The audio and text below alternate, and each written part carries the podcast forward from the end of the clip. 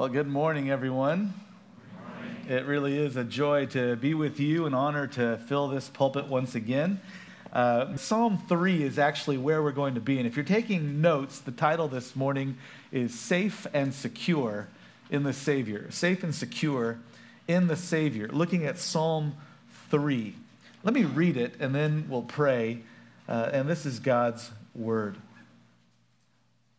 A psalm of David when he fled from Absalom, his son. O Lord, how my adversaries have increased. Many are rising up against me. Many are saying of my soul, There is no deliverance for him in God. But you, O Lord, are a shield about me, my glory, and the one who lifts my head. I was crying to the Lord with my voice, and he answered me from his holy mountain. I lay down and slept. I awoke, for the Lord sustains me. I will not be afraid of ten thousands of people who have set themselves against me round about. Arise, O Lord. Save me, O my God, for you have smitten all my enemies on the cheek. You have shattered the teeth of the wicked. Salvation belongs to the Lord. Your blessing be upon your people. Amen. Let's pray. Gracious Heavenly Father, we're so grateful for this time this morning. It's always a joy when your people can gather together and open up your word. And as always, Father, we come confessing our neediness, our dependence upon you. Lord, if we're going to understand what your word says and its relevance to our lives, if it's going to accomplish in us with power, uh, Lord, just to change us and to convict us and to bring us to repentance, to help us to think your thoughts, then we need your spirit, Lord. We need his work in our lives and his ministry. And we pray that you would help us to have hearts that are yielded to him. Father, we're so thankful for the revelation of your truth that we might know it, and through it, Lord, that we could know you. And so, Father, I pray that you would accomplish much this morning to encourage our hearts to give us a wider view of who you are, Lord, that our worship would deepen and that we would more faithfully walk in your ways and be stamped into the image of your Son more and more. God, I'm so thankful for this ministry at Pacific Hope. I'm so grateful, Lord, for the leaders here. And we pray that you would continue to cause this ministry to thrive and grow, that their hearts would be yours, Lord, that this would be a congregation that seeks your face and your glory. Thank you for this time. In Jesus' name we pray. Amen. Safe and secure in the Savior. That's the theme of this psalm. And in so many ways, also the theme of the 23rd. The idea that we have security uh, in the Lord is a theme that was uh, desperately needed in the days of David's reign. Yeah, I think about our situations and how much we do to provide security for ourselves. And it's not to say that we shouldn't take precautions. It's not to say that we shouldn't lock our doors at night, you know. But generally speaking, I mean, we think about the, the, the, the, the lengths that we go to to provide security for our families. Uh, some of us move into gated communities with roving, patrolling security guards, or you put up, you know, lights around your home or surveillance cameras around your perimeter. Obviously, I, would hope you, you lock your door at night, maybe install an alarm system. Maybe get a guard dog, you know, which is sometimes helpful, unlike useless cats. And, you know, you think about. Look, I didn't say they weren't cute, they're just worthless. So when you think about, think about the things that we do uh, to protect our homes, to protect our lives, and not even just physically, uh, but in so many other ways, right? The saving of money and investing and, and preparing for our futures, or, you know, getting a good education and making sure that you have a good job in place or the right relationships or whatever. There are so many things that we do to establish security for ourselves. But the theme here is that ultimately, who is the one who is our security? Who is the one who provides protection for us? Where is it that we can turn to to ensure that we are in the best place we could possibly be, in the best hands we could possibly be. And you know that the answer is the Lord. And if you understand that, then we can close right now. right? If you understand that there's no better place to be than in the hands of God, then we are set for this morning. But there's so much detail here that I think is helpful for us. As we walk through Psalm 3, I really hope it's an encouragement to your soul. If you're taking notes, really, we're going to look at three ways. Three ways to exhibit exemplary faith in God. Three ways to exhibit exemplary faith in God. Because we're looking at the life of David in a time of trouble, significant trouble. And in the midst of his trouble, David doesn't turn to any human solutions, but directs his gaze to God and doesn't allow that to be averted. He trusts in the Lord and, in a way, demonstrates tremendous faith in God. And in this way, serves as, a, as an example to us. So, we're going to look at three ways to exhibit exemplary faith in God, and especially in the times of our trouble. Look at it in verses 1 and 2. This is the first way that, that we take our troubles to the Lord. What's the first way that David exhibits exemplary faith in God? He takes his trouble to the Lord. Verses 1 and 2 say, O Lord, how my adversaries have increased. Many are rising up against me. Many are saying of my soul, There is no deliverance for him in God.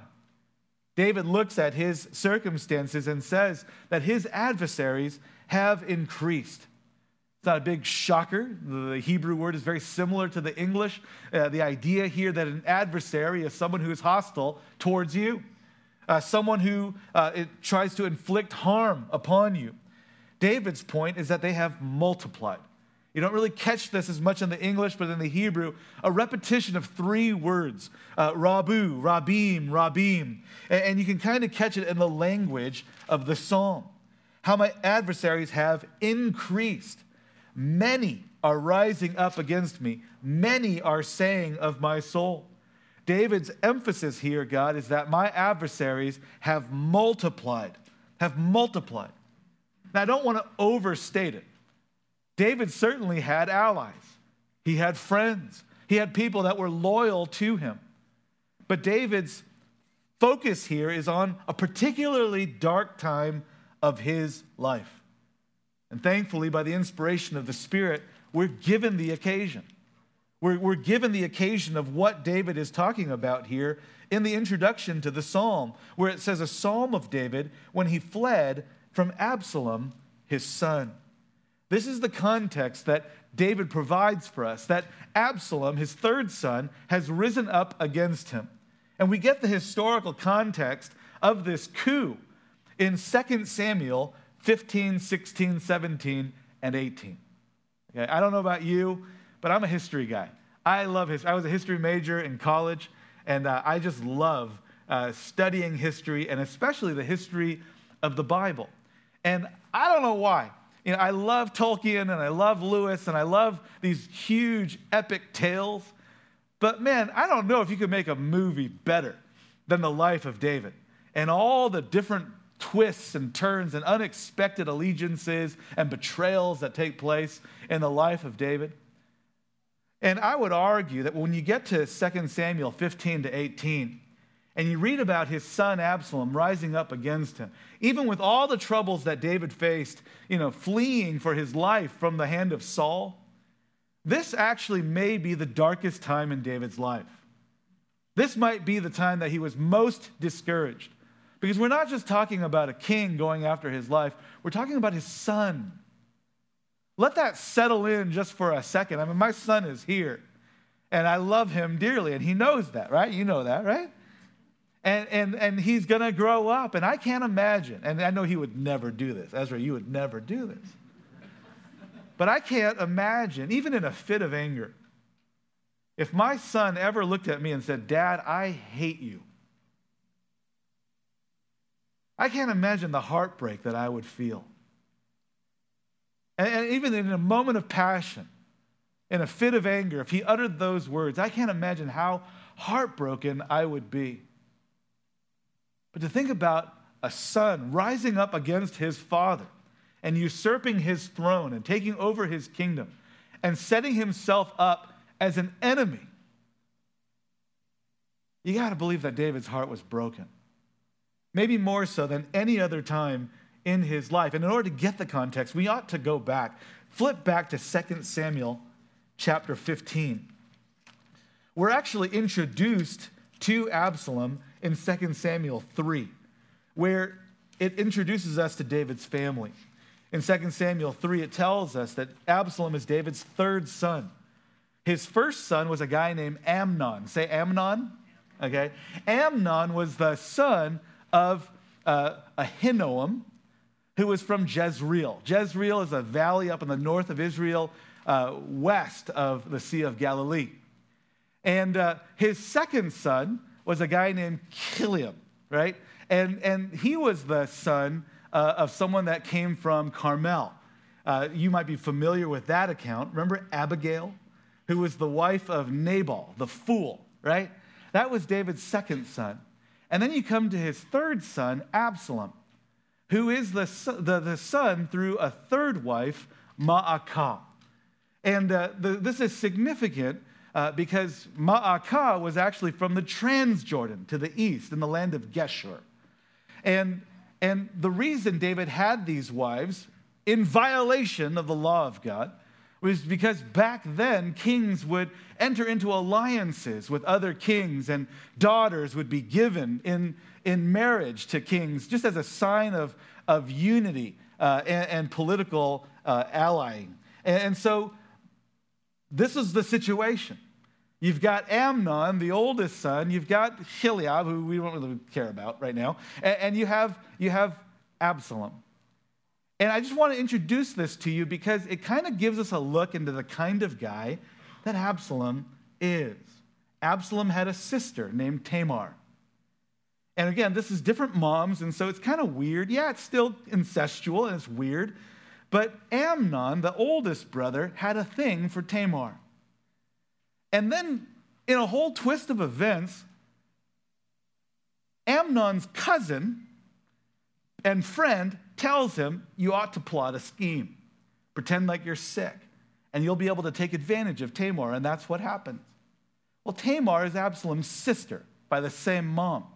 And Absalom gets upset about what Amnon has done. And for a period of two years, two, think about two years of just pent up aggression towards your brother, two years of bitterness just stewing in your heart. And Absalom finally finds an opportunity to exact revenge on his brother, Amnon. Sets up a party and tells his, his men, when Amnon shows up, I want you to take his life. And they do. And when he does, he flees and goes where? to mom's land, to Geshur. He flees east past the Jordan River and goes to the land of Geshur, where mom is from. And there he stays in hiding for two years. Okay?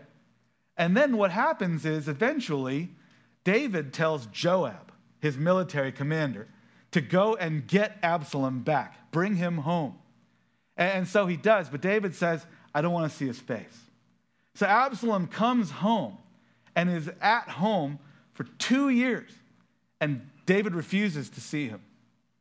After that period of time, Absalom goes to Joab, David's military commander, and says, I would like to see my dad. Joab says, No, well, just kind of ignores him. And so Absalom asks again, I'd like to see my dad. Joab ignores him. And so here's another look into Absalom's life. Well, if Joab's not going to listen to me, let's set his house on fire. That's Absalom, right? So he takes fire and burns all of Joab's fields. Joab comes to Absalom and says, Why have you done this to my house? And he said, Didn't I tell you I wanted to see my dad? right? And so Joab lets him see David. This all sets up the context of what's going on here. First Samuel or Second Samuel chapter 3 all the way to 14. Really, this is what's dominating the story here and brings us to chapter 15. And we're not going to read all of it because it's four chapters of the Bible, but just kind of track with me. In, in 2 Samuel chapter 15, in verses 1 through 6, this is the account of Absalom at the gate. The people are coming to gain counsel from the king to see David. And instead of going to see David, Absalom stands at the gate. The gate is a significant part of the city where business would take place, judges would rule. Then Absalom seats himself as a judge over the city. And takes care of the people and kind of starts sowing seeds of discord and saying, Look, David wouldn't see you, but I saw you. And in the first opening verses of chapter 15, it says that Absalom steals the heart of the people so that they have allegiance to him. In verses 7 through 12, then, he, you know, basically springs his plan and, tells David, I made a vow to the Lord and I need to go to Hebron. Uh, did Absalom make a vow to the Lord so that he had to go to Hebron? No, it's just what he told his dad. And he goes to Hebron, he takes his men with him, and then he starts sending messengers throughout the kingdom saying, Look, I'm going to usurp the kingdom, and all his supporters come to follow him. David hears about this. And in chapter 15, verses 13 through 23, David escapes Jerusalem. He does not want to fight his son for a number of reasons. And it makes sense, right? I mean, you certainly don't want civil war, and you don't want war, especially in Jerusalem. You don't want any damage to come to the city or the temple or the palace. And so David leaves 10 of his concubines behind to tend to the, to the palace, and he just starts heading east over the Mount of Olives and is going to go Transjordan. Ironically, towards the area that Absalom's family is from. So David flees east and, and, and just escapes. And so Absalom essentially is able to take over the kingdom without any bloodshed, at least not yet. In chapter 15, verses 24 through 30, the high priest was Zadok. Say Zadok, right? And Zadok was loyal to David and basically assumed hey, if we're going, then we might as well take the Ark of the Covenant with us. And so he brings the priests and the Ark of the Covenant on their shoulders, and they're like, where are we going? And David says, I want you to stay back. I want you to stay back because if the Lord wants, if the Lord wants, and he'll allow me to come back and see the glory of this city and will allow me to see the Ark of the Covenant in the temple where it belongs. And honestly, if the Lord is done with me, then what am I going to say? Then he's done with me. So he tells Zadok, stay behind. Stay behind, and, and if God wants me to come back, he'll let me come back. In chapter 15, verses 31 through 37, David finds out that there's a guy named Ahithophel. Say Ahithophel. Ahithophel was David's chief counselor. Ahithophel was a wise guy right? And, and it actually says in the text that when Ahithophel gave counsel, it was seriously equal to hearing the word of God. I mean, that's crazy. I think I'm pretty wise, right? But I, I fall very much short of what God's word is. And, and Ahithophel, when he spoke, just, just golden wisdom would drip from his tongue.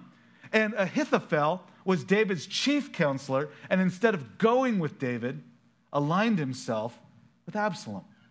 David knew that this was going to be a problem. Ahithophel was a wise guy.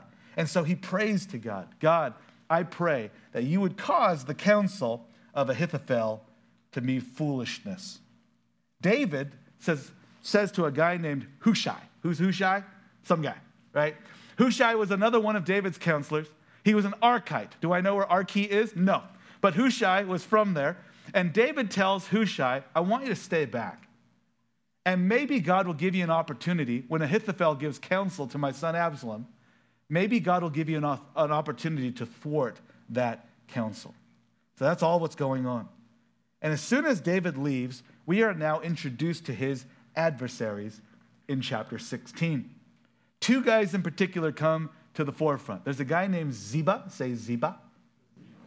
Ziba was a servant in the house of Saul. And Ziba tells David that Saul's relative, Mephibosheth, remember the guy that was crippled and Jonathan's son and that whole thing? He tells him Mephibosheth has aligned himself with your son Absalom. Did Mephibosheth do that? No. Mephibosheth has always been loyal to David. But Ziba lies to the king and says that Mephibosheth is now with your son. And David grants Ziba all of Mephibosheth's house. And then you're introduced to a guy named Shimei. Say Shimei. Shimei was also a servant in the house of Saul. And as David is going over the Mount of Olives along the ridge, Shimei is up there with rocks, hurling them at the king and pronouncing curses against David. The Lord curse you. The Lord curse you for what you have done to my servant, to his servant Saul. One of David's men says, Who is this guy? Let me go up on the ridge and I will end this quickly. And David again says, no, let's entrust this to the Lord. Who's to say? Maybe God is the one who has sent him to curse me.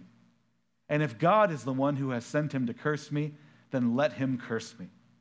And if God will make things right, then I will trust him. I mean, this is dark. This is dark. Ahithophel gives counsel to Absalom and says, Those 10 concubines that your father has left behind, this is what you ought to do. You ought to go into them in a very public way because the people don't know what's going on. For all they know, David might be on vacation and just kind of set Absalom there just to kind of stand in his place until he comes back. So you need to make it clear that your father is odious to you. The Hebrew word is stinky. The people need to know that your relationship is sour. So he sets up a tent on the roof of his palace and one by one systematically goes into David's concubines, disgracing his father, bringing shame upon his father's house. I mean, this is just a rotten guy, surrounded by rotten people. And, we won't go into the rest of the history, but David is basically saying to the Lord in Psalm 3 Lord, my adversaries have multiplied. It feels like I'm just surrounded by enemies. It feels like everything is against me. And they are saying with their mouths, even God can't deliver you. I mean, he might have been thinking about Shimei up on the ridge with those rocks, hurling those stones and saying, The Lord judge you, the Lord curse you for what you did to Saul. They're even saying that, God, you can't deliver me.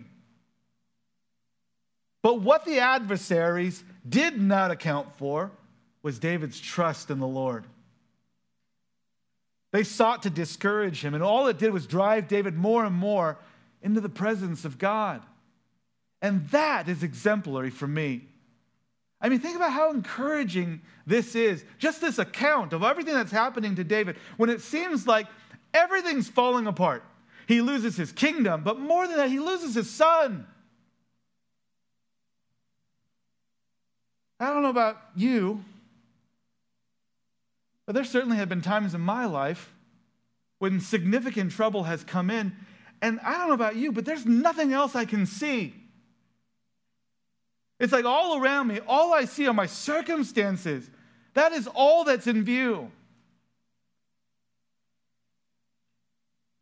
It's my entire focus. I mean, even in my dreams. My, my wife knows this a, a, few years back. And if you know anything about me, I'm, my default face is, is, is, that I'm just always, my, I had a friend who saw me at an intersection driving by myself, and he said, Patrick, you were at the steering wheel you know, who smiles when they drive alone? It's just weird, right? I'm a glasses all the way full uh, kind of guy, you know, classic extrovert. I love hanging out with people. Just I'm just dripping with joy. That's just who I am. But I remember going through a particular time in ministry where things were significantly hard with a particular member. I would have nightmares that this person was sitting on my chest strangling me, and I would wake up gasping for air. I would wake up in the middle of the night, and I don't know about you, but when I pray, I pray out loud because if I pray in my head, I get distracted and I start thinking about football scores and things like that, right? And, and so when I pray, I pray out loud, and I would go for a walk at like three in the morning, wandering the streets around my house, muttering to my, I must have looked crazy. I must have looked absolutely crazy. But when I find myself in times of trouble, it seems like there's nothing else that I see. It seems like there's nothing else that's the focus of my heart. I'm so wrapped up in what's going on with me. And that's so much of who we are, isn't it? Woe is me. God, how did I get myself into this mess? And, and it isn't that David isn't thinking about his circumstances, he certainly is, but it drives him to the Lord. And this is the point that when you find yourself in life circumstances where it seems like the only place you can turn to is God, I'm not talking about, you know, the, the light afflictions that we face from time. I'm not talking about finals week, you know. I'm not talking about, you know, the paper cut that you got or my, you know, my Aunt Bessie's toe or anything like that. I'm talking about maybe you got a diagnosis of a terminal illness or one of your loved ones passes away.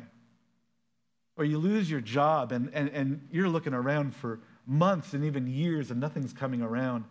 And it just seems like there's nowhere else to turn but God. Can I tell you this? That there's no better place for you to be. If when you find yourself in life circumstances and God is the only place that you can go, there is no better place for you to be. There, there's no better safety, no better security. And David understood this. That is why it's encouraging to me because not only, I mean, this is the king of Israel, and everything was not daisies and rainbows and unicorns for him.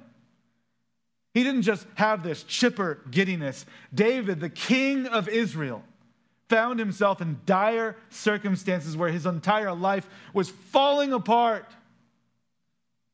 So that when I go through circumstances like that, I can look to God's word and say, God, thank you so much. Thank you that I'm not alone. Thank you more so for his example to me because he doesn't wallow in his pity. He doesn't just sit there focused on his circumstances, but he averts his eyes to the Lord and focuses his, his attention there. When he's engulfed in his trouble, where we might be tempted to, to let that be the only thing that we see, David sees God beyond the trouble, greater than the trouble. And that's the encouragement that as difficult a situation that you ever find yourself in, as hard as your circumstances might be, as impossible as it might seem,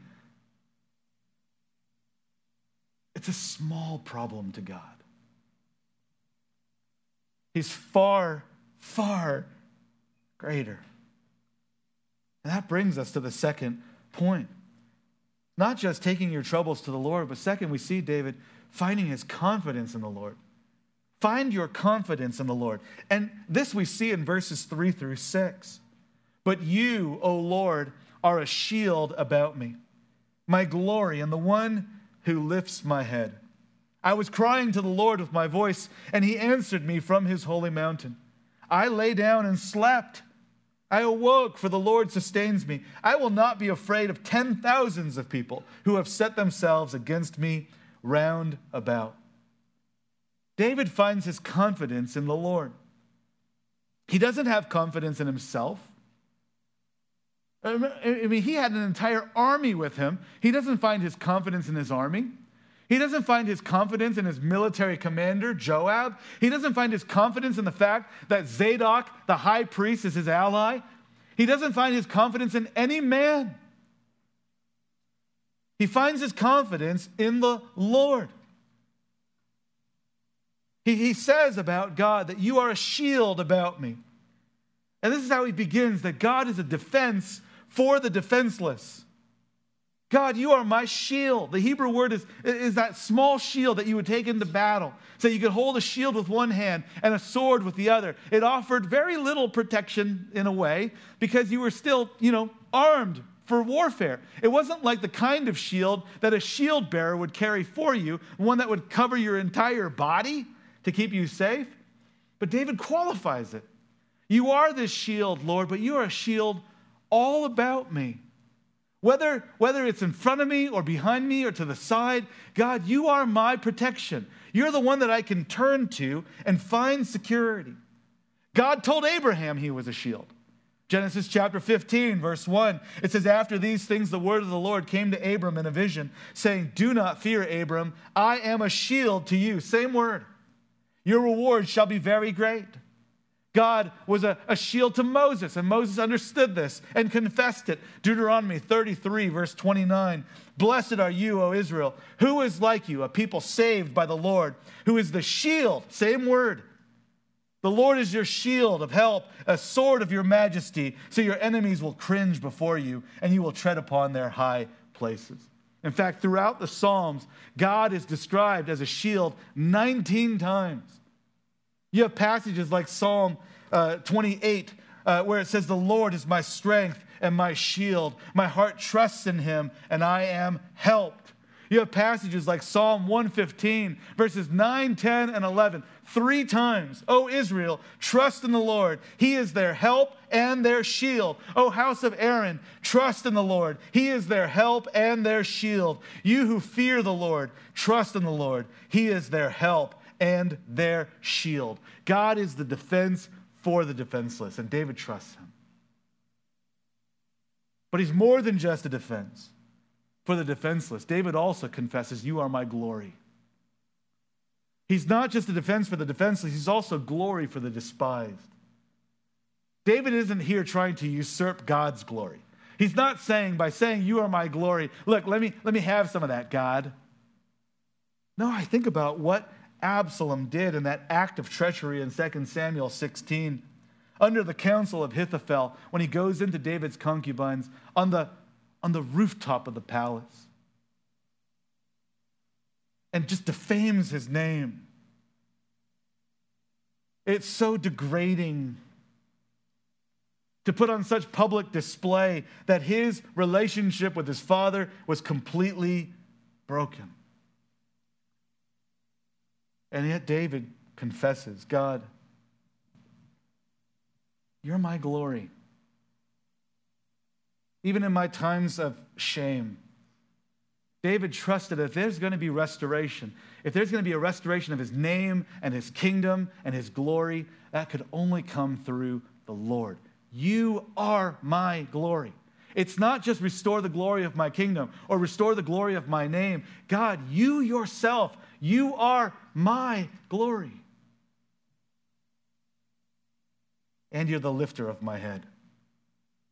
A defense for the defenseless, glory for the despised, joy for the comfortless. Joy for the comfortless. David trusted that God would lift his head. This is for the person who's downcast, whose head is brought low. I think about the words of Psalm 27, verse 6. And now my head will be lifted up above my enemies around me, and I will offer in his tent sacrifices with shouts of joy. I will sing, yes, I will sing praises to the Lord, because David understood that if there was going to be encouragement, if there was going to be comfort, then it would only come from the Lord. God is his deliverer. God is his deliverer. And so you see him crying out to him, verse 4. I was crying to the Lord with my voice. The Hebrew literally reads, with my voice. I was crying aloud to the Lord. This is how far in distress David was. His prayers could not be contained in silence. He had to cry out. And we find ourselves in times like that, don't we? Where we just say, God, why is it so hard? Why, do you, why am I in these impossible circumstances? And especially if you're like David. God, here I am trying to be faithful. Here I am trying to do what is right. And when you look at 2 Samuel 15, 16, 17, 18, and I know it's not a huge surprise. This is not some, you know, blow your mind truth. But Absalom never seeks the Lord. You never see Absalom pray. You never really see him seeking the counsel of God. But David prays. When he hears about Ahithophel, and, and that Ahithophel has succeed, seceded to, to Absalom, his son, and he prays to God God, I pray that you would make the counsel of Ahithophel foolishness. When Zadok the priest comes with the Ark of the Covenant, David entrusts his life to the Lord.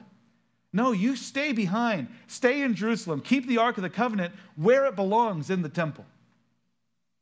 But if the Lord would allow it, then I'll come back and I'll see its glory once again. When Shimei is up on the ridge throwing rocks at him and cursing his name, and David's own men are saying, I can end this so quickly. Let me just go up and I, I will put an end to this. And David says, No. If God is the one who has sent him to curse me, then who am I to shut his mouth? I mean, throughout the entire account, David entrusts himself to the Lord. Again, don't overstate it, right? If you remember the chapter numbers, 2 Samuel chapter 15, 16, 17, 18, comes on the heels of what? 2 Samuel chapters 11 and 12, which is David's sin with Bathsheba. David was far from a perfect king and oftentimes trusted in his own strength and not in the Lord. But generally speaking, when you look at David's kingship and you look at his life and his career and, and, and all of that, you see a man after God's own heart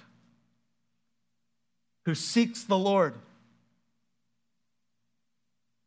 David understood I could cry out to the Lord, and he will hear my voice.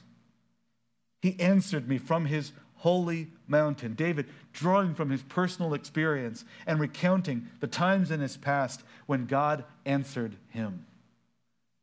He has answered me. Past tense and implied. He will answer me again. See, when life gets hard, how tempted are we to take things into our own hands? When something is wrong, that is our knee jerk reaction. If something is wrong, I fix it, right?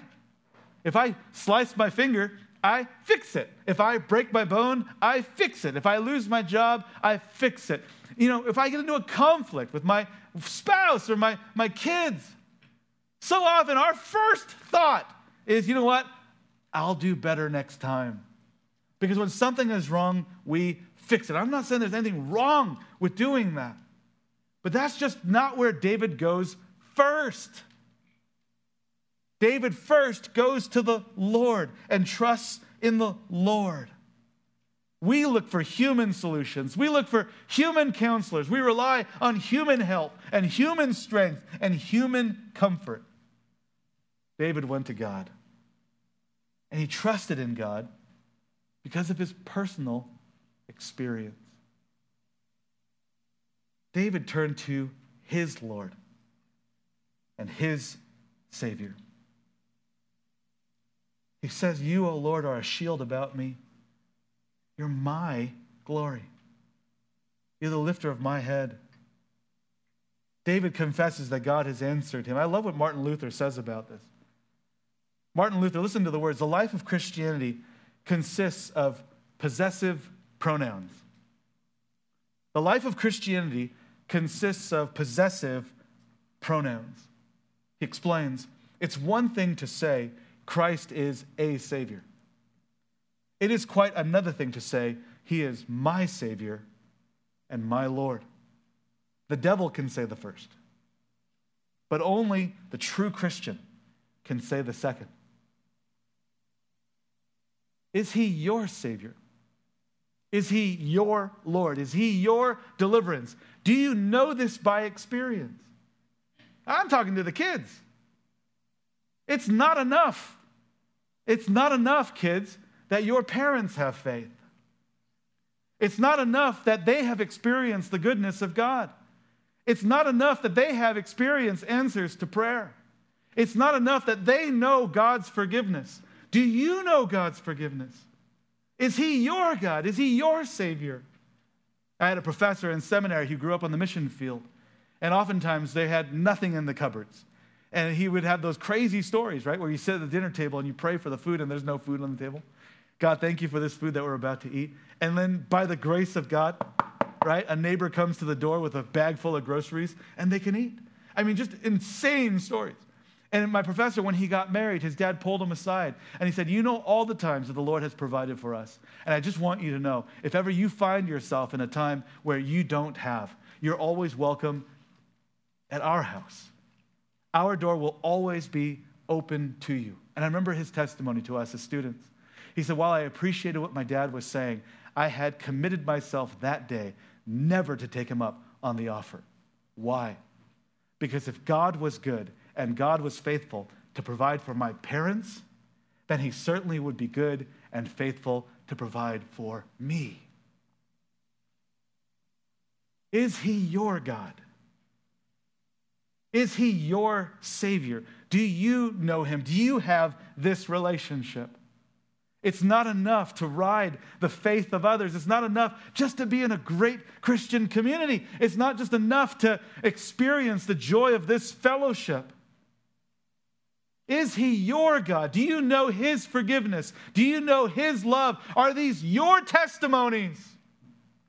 That God is good to me and I've known it before. And so when I find myself in those times of trouble, I can go back to those testimonies and assure myself that He hasn't left me, that He's still with me, and He'll never desert me because He's promised.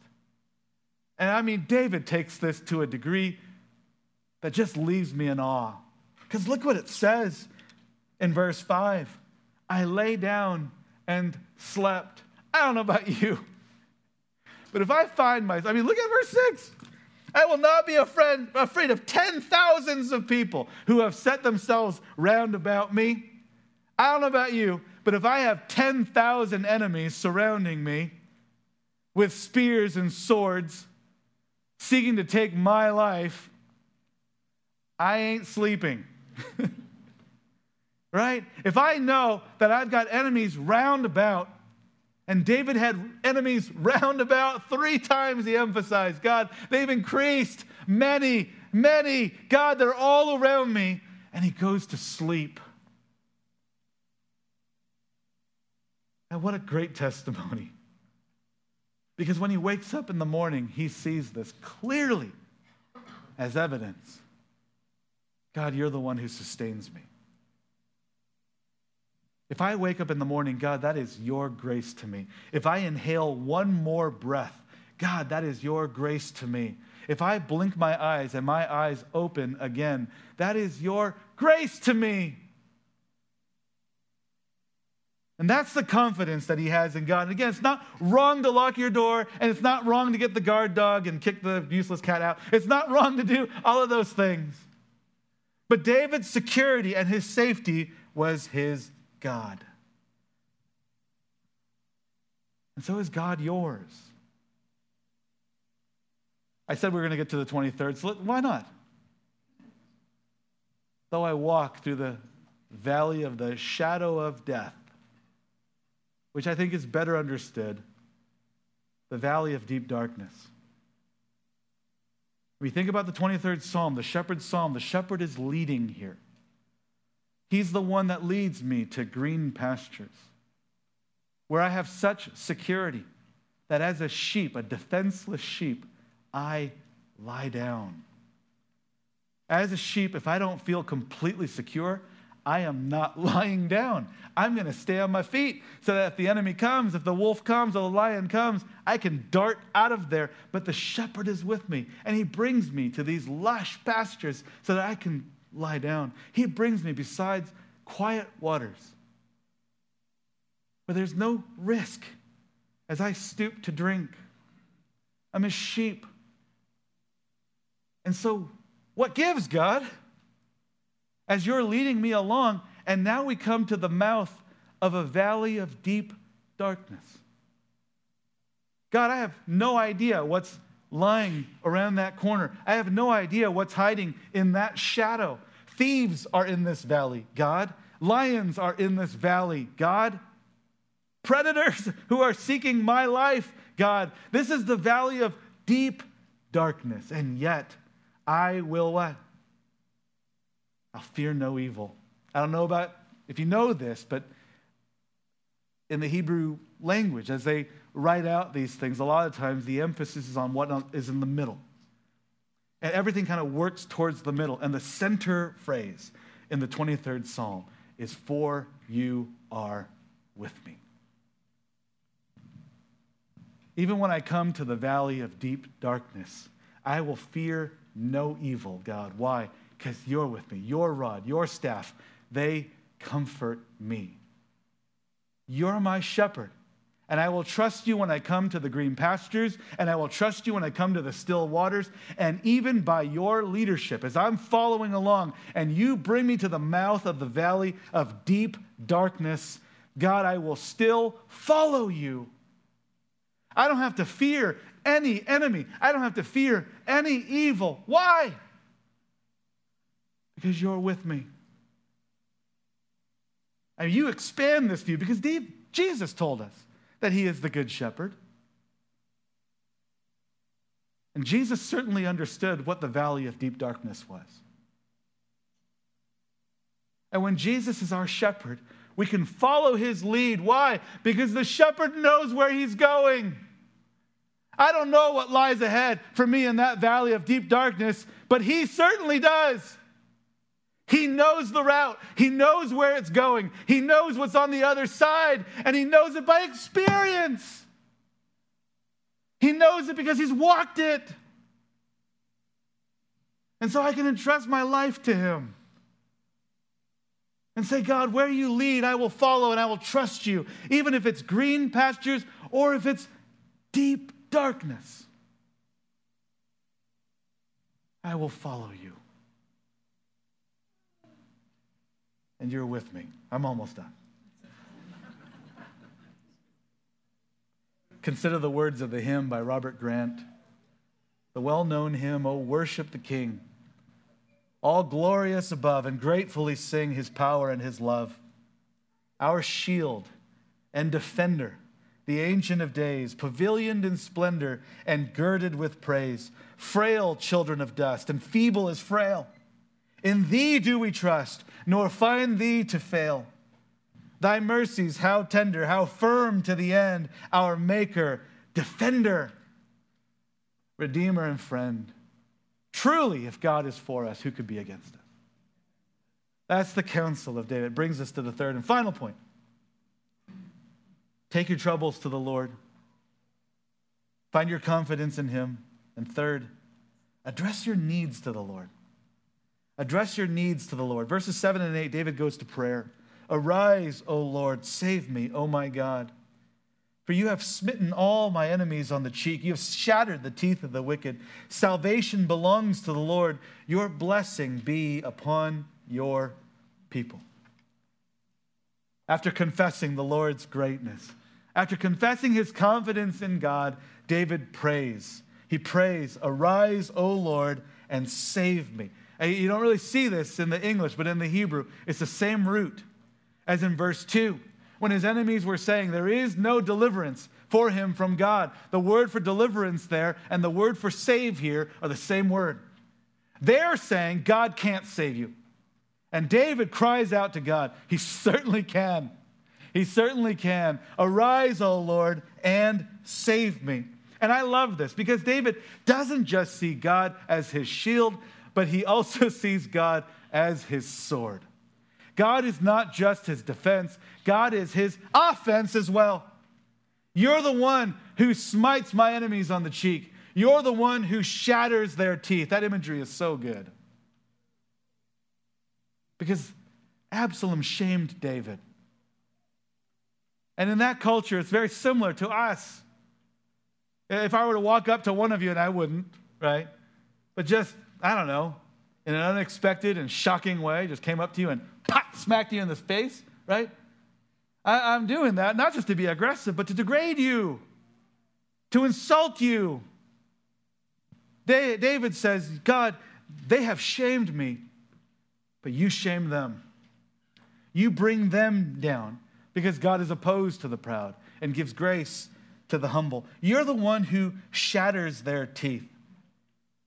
Look, say what you want about Job's counselors, but Eliphaz is helpful for us in Job 4 verses 10 and 11, when he says, The roaring of the lion and the voice of the fierce lion, the teeth of the young lions are broken.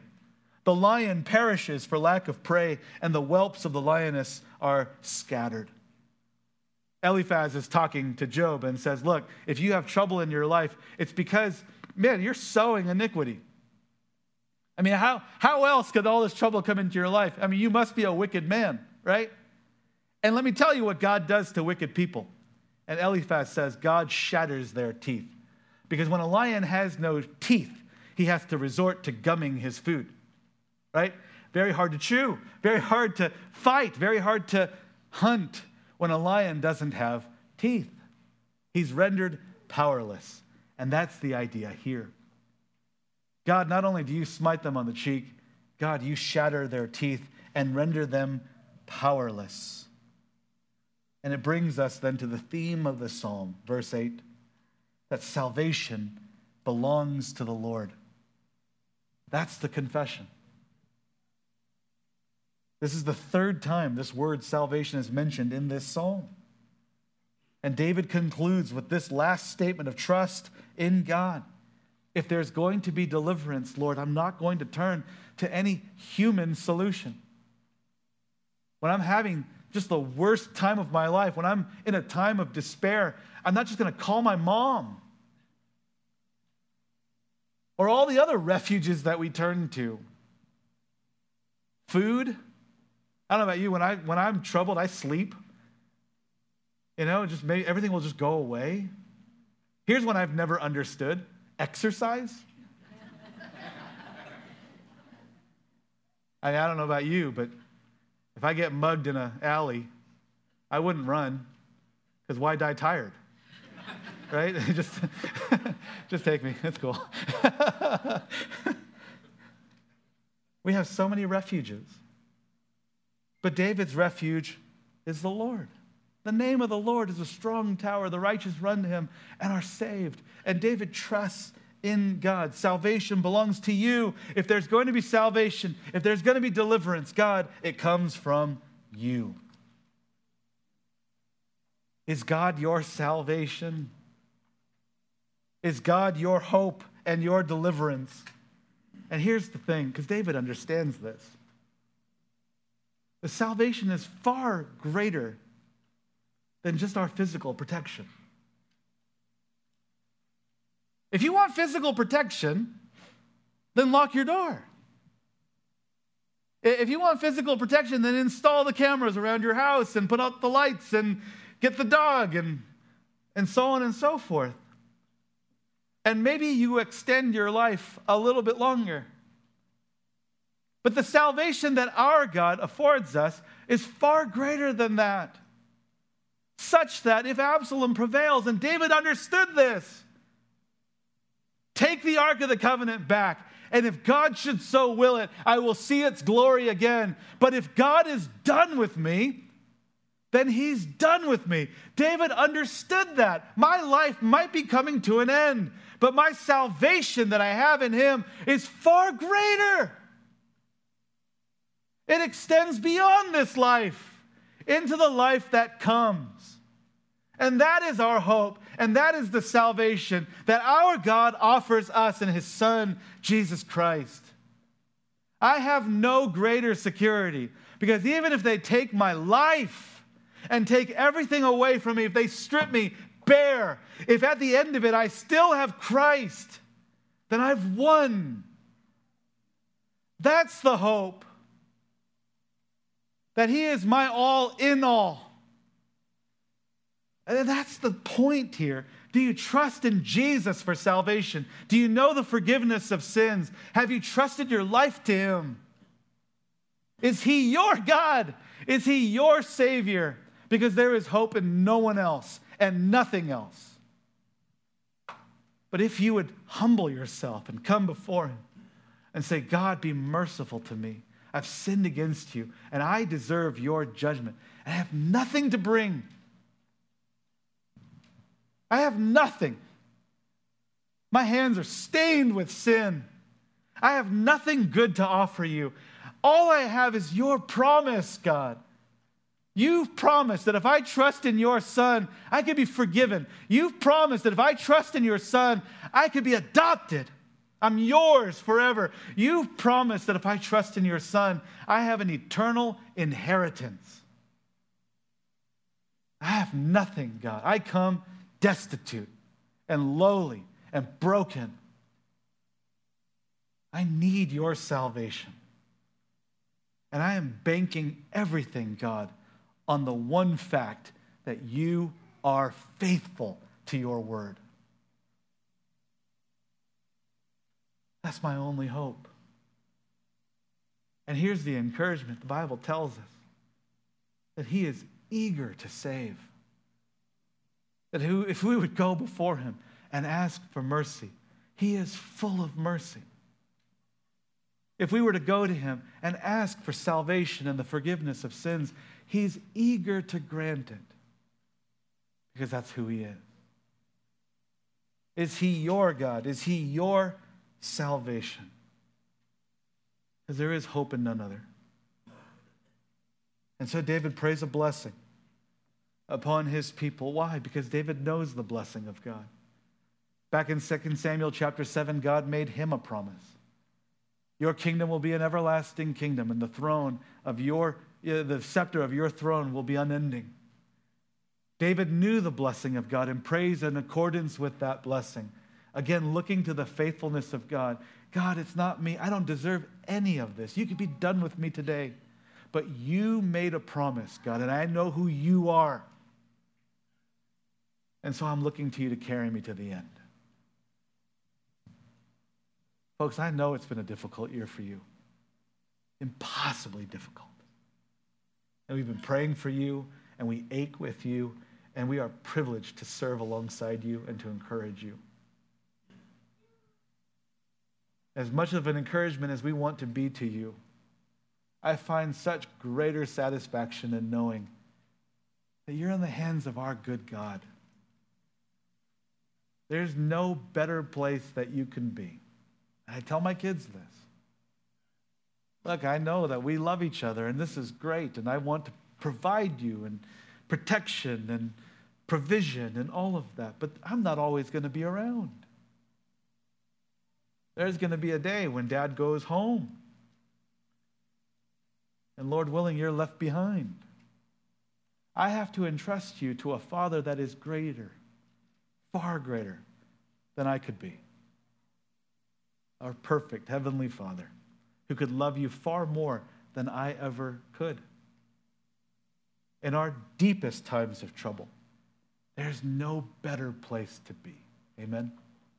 Let's pray. Gracious Heavenly Father, thank you so much for this time. What a blessing it is to be here at Pacific Hope, to worship together with your saints, and to be reminded of the hope that we have in your Son, Jesus Christ. And I pray, God, that you would be merciful to them. Be merciful to this congregation that mourns the loss of their pastor. Be merciful to Roxy and the family. Lord, be gracious to them. I pray, Father, that you would continue to show them goodness. Thank you so much for Pastor Robert and your provision. Thank you for the leaders here and their wisdom and their love for this people. And God, thank you, Lord, that with what with all of our shortcomings and our failures, you can still use us, Lord. I pray that you would use this congregation mightily to reach this community and to shine brightly with the testimony of Christ, that many would come in and be encouraged and saved. We pray this in Jesus' name. Amen.